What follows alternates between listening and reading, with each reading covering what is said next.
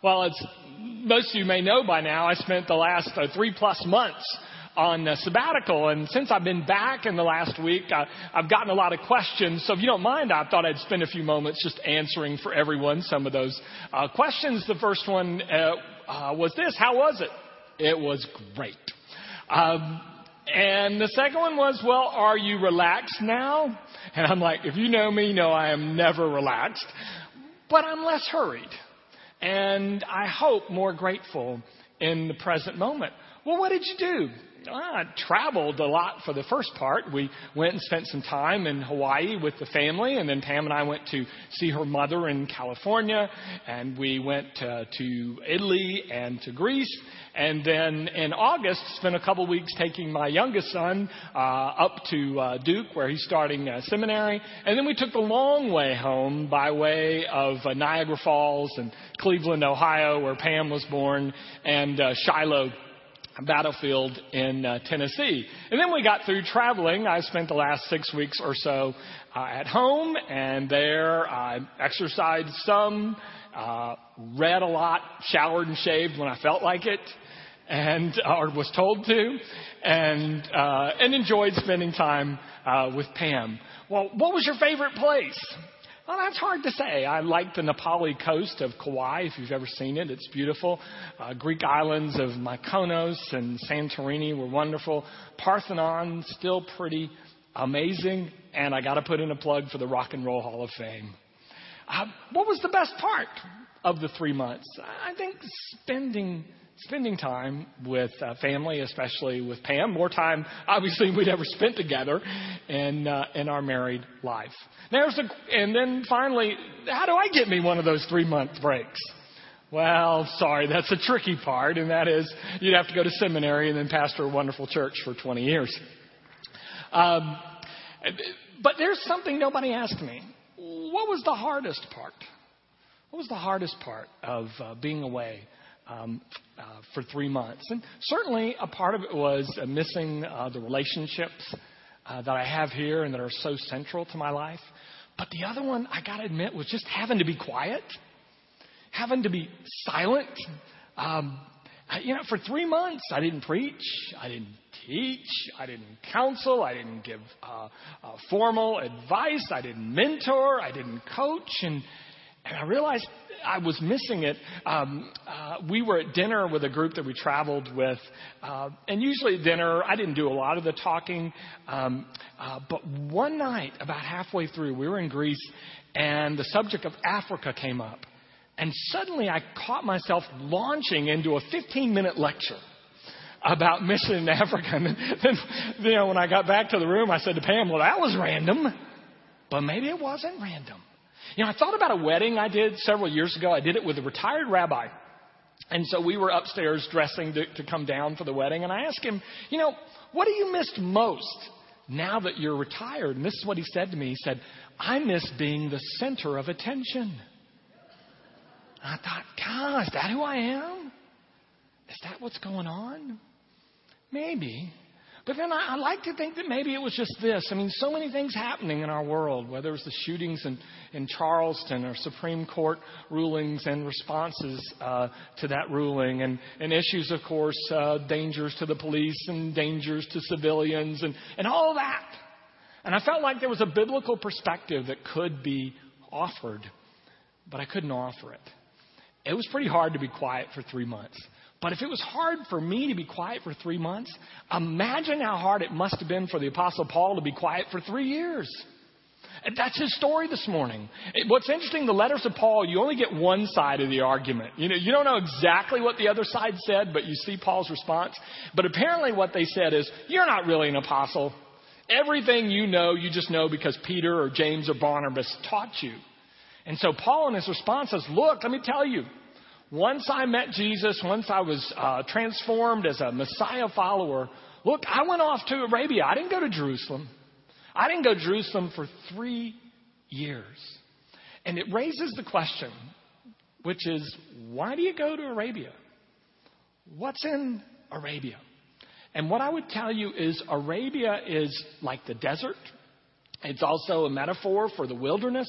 It's sort of a place uh, where God gets people alone and shapes and trains them. Another way to think about it is you know how every July the Dallas Cowboys go to Oxnard, California? And in February the Rangers go to Arizona and the Astros go to, go to uh, Florida?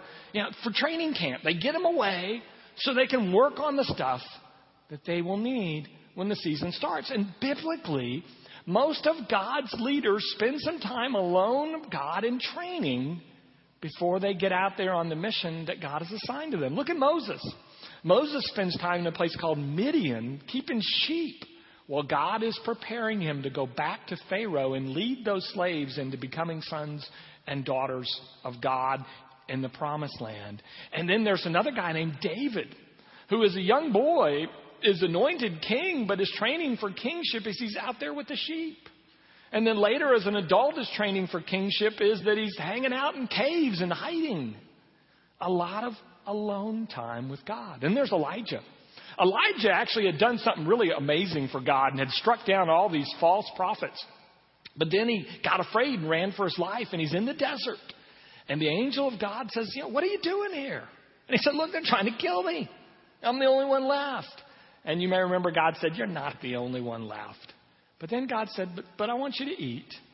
And then he said, Then I'm going to send you on a mission. And so Elijah gets trained in the desert. And then Jesus, remember 40 days? No miracles, as far as we know. No parables. No preaching or teaching until after he spent those 40 days alone in the desert. The desert, the Arabia, is God's training camp for people on a mission for God. And so one of the things that Paul's doing by telling us the Galatians is he's saying two things. Number one is, look, I didn't get this from them. I got this straight from the source.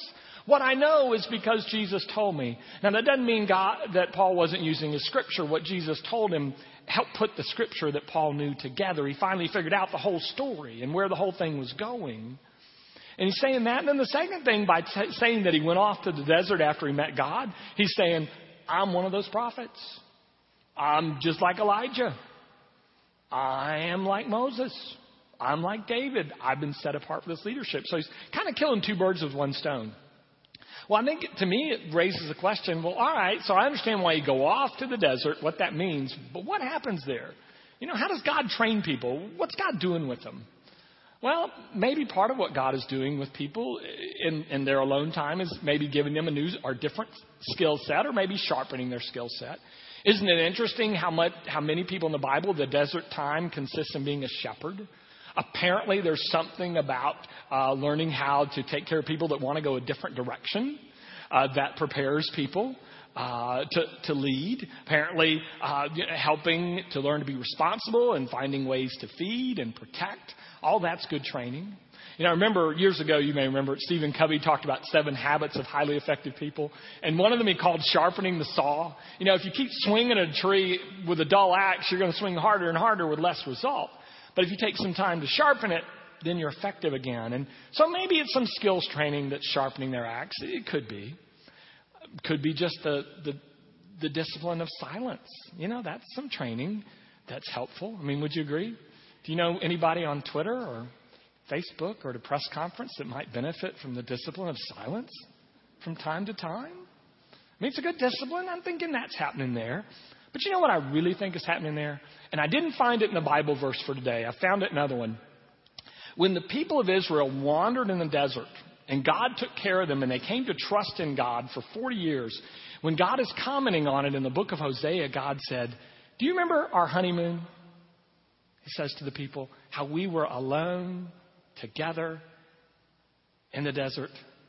Now, granted, Matt, it's not Hawaii. Uh, but it was that alone time. You know what I think happens in the desert? What happens in Arabia? Is people in that time learn how much they are valued and loved by God. I really think that's why God wants you alone, is just to pour into you and say, I love you. Before you do anything, before you accomplish anything, preach any great message, go volunteer, touch some child's life, uh, teach them to read. Before you do, give money to the poor. Before you do anything like that, know that you're loved. I really think that's what's going on in Arabia or in the shepherd's field or in our own lives, in times of silence and alone time, what God first of all wants to do is convince us that we are loved apart from any good thing that we do. You know, that was the challenge for me, I think, on my sabbatical. Is for three months, I wasn't going to do anything official, anything that looked worth, worthwhile. Well, if I couldn't preach or teach or visit the hospital or help somebody, what's my worth? What's my value? If I'm just hanging around the house all day with my wife and three sons still respect me, will they think I'm a contributing adult? How will I know I'm loved unconditionally unless the work, or what Henri Nouwen calls the scaffolding, is torn away from my life and it's just me and God? And God saying, forget all that good stuff you do. First, know that I love you. You see, the danger I see among people who serve God both professionally and, and as lay volunteers is simply this. Too often we try to serve God and other people in order that we will feel loved. Rather than starting with the fact that we are loved and then taking that love and spreading it to others. If you serve only to fill a need in yourself, you'll burn out. But if you serve out of the fact that you are loved and valued independent of anything you have done or haven't done, I think that changes things. And there's an energy, like Jesus said, a wellspring inside you that, that you can continue to draw on. I think that's one of the beautiful symbols of baptism. And we can debate whether you baptize a small child or wait until they're a teenager or an adult. And there are interesting theological arguments that, that, that go both ways. But one of the beautiful things about seeing two children baptized this morning is before they've said a prayer, put money in the offering plate, helped a little old lady or man across the street. Before they've done anything, God's first word to them was not, do this. God's first word to them was, you are. You are loved. You are valued. And it's only when we internalize that that we then can really go forth and do things that God has called us to do. But it starts with knowing that we're loved as we are. And then it moves to sharing that love with others. And I think that's something we can all do. But it starts by making time, whether it's a few minutes a day or a day a week that we call the Sabbath or whatever, where we can spend that time being loved by God. One of the, my favorite places to see uh, was a very interesting place. It was a place called Meteora. Have any, any of you ever heard of Meteora? There are other places like it um, on the planet. Uh, it's like a mountain cliff, and in the old days, the monks tried to separate themselves from society so they could be totally devoted to the worship of God and not be polluted by the world. So they would get in these isolated places uh, up on these cliffs and building materials would have to be delivered to them like a pulley system. And if they couldn't grow enough of their own food, food had to be taken to the monks through this, put in a basket through a pulley system. And it was only in the last century that roads really have been opened, decent roads to these places. And it's amazing the view that they have. Uh, from this, these cliffs. It's amazing the work that went into building this you know, when you can't reach it with building materials normally. And the intricacy of the chapels was impressive. But these places to be alone with God, as beautiful as they are, do not compare with 825 East Basse Road, where people come together for the very specific purpose of supporting and loving one another so they might therefore go back out into the world and spread the love. Because taking in love is beautiful, sharing love, even more so. And God bless us all as we continue on that mission together.